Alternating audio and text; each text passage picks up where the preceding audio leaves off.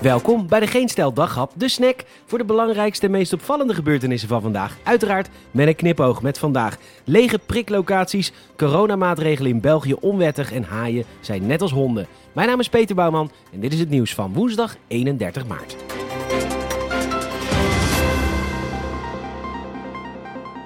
Het was vandaag een grote dag, want er werden Kamerleden geïnstalleerd of opnieuw geïnstalleerd. En dat installeren is niet altijd makkelijk.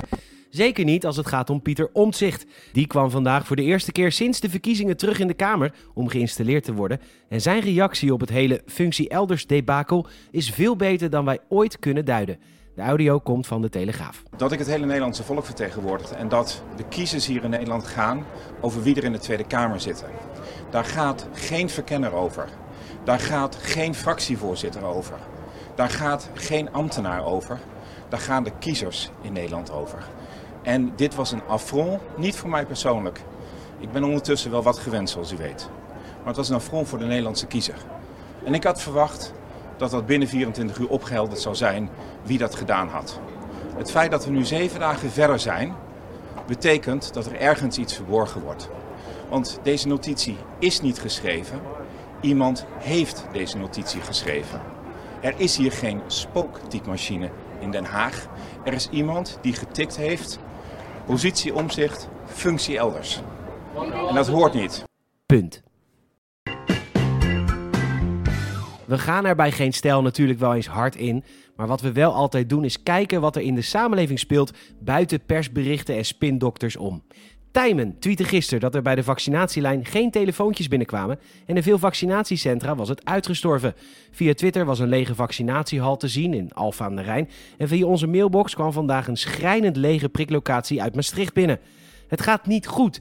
Inmiddels liggen er 900.000 prikken te verstoffen in de opslag en priklocaties zijn leeg. Ondertussen zit Hugo de Jonge op Twitter te grappen met Arjen Lubach over de hele kwestie. Als mensen geen prik willen, prima, maar we krijgen het niet opgevuld. Oké, hoe werkt dit in Groot-Brittannië?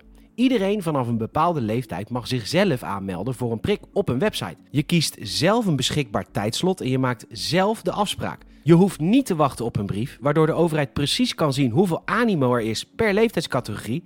En inmiddels zijn ze daar bij 50 plus aanbeland. Oprecht, dit gaat niet goed komen zo.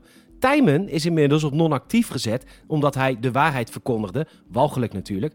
Er zijn zoveel mensen die verlangen naar een prik. En inmiddels is België ons zelfs voorbij in de vaccinatielijstjes. Mensen, dit gaat echt niet goed komen zo. De zwart-geel-rode vlag kan uit, want de Brusselse rechtbank heeft geoordeeld dat de coronamaatregelen binnen 30 dagen van tafel moeten zijn bij onze zuiderburen. Dat meldt HLN. Doen ze dat niet, dan krijgt de overheid een boete van 5000 euro per dag dat het nog geldt. En nu hoor ik je denken, 5000 euro, dat is toch een lachertje voor een regering? Dat klopt in de meeste gevallen, maar in het geval van België kan dat al snel oplopen tot letterlijk procenten van het bruto binnenlands product, gebaseerd op de wegen in het land natuurlijk. Maar goed, inderdaad, het is niet heel veel geld en de rechter helpt de Belgische regering eigenlijk met eenzelfde probleem dat we hier hadden in Nederland. Hun coronamaatregelen worden gehandhaafd onder het mom van hoogdringendheid.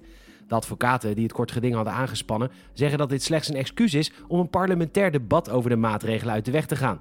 Conclusie: er moet net als hier een coronawet komen. Appeltje eitje zou zeggen, maar wellicht is de Kamer in België niet zo meegaand als hier in Nederland. En met wellicht bedoel ik zekers te weten. Toen ik klein was ben ik wel eens gebeten door een hond. Een enorme Duitse herder van de familie Neger. Geen grapje. En sindsdien was ik bang voor honden. Er hoefde maar een chihuahua langs te kefferen en ik kon mijn ruwe bolster, blanke pit imago niet volhouden bij mijn vriendjes op school. Later werd me geleerd dat ik een grote fout had gemaakt, namelijk wegrennen voor de hond. Dan pakken ze je. En nu eindelijk is er een oplossing voor andere kleine kinderen die begrijpelijk niet de moed hebben om stoer te blijven staan. RT meldt dat Australische wetenschappers onderzoek hebben gedaan naar die andere vervelende beten, die van de haai. En dat is een groot probleem, want ieder jaar worden er steeds meer mensen gebeten door haaien. En dat is, geloof me, ik was zo fucking stom om het te googlen, geen pretje. Volgens hen kunnen er de komende 50 jaar duizend levens gered worden door middel van stroomstoten. Een taser voor haaien. Naast drone-detectie, slimme lijnen in het water, GPS en geluidssystemen zijn onderwater tasers de oplossing voor het haaienprobleem. Maar goed, We hadden het al van tevoren kunnen bedenken. Een taser is een mooie oplossing tegen elk probleem. Zelfs tegen honden. Bedankt voor het luisteren. En je zal ons enorm helpen als je een vriend of vriendin vertelt over deze podcast. En ook een Apple Podcast review zouden we enorm waarderen. Geniet nog even van het mooie weer. Bedankt voor het luisteren en tot morgen.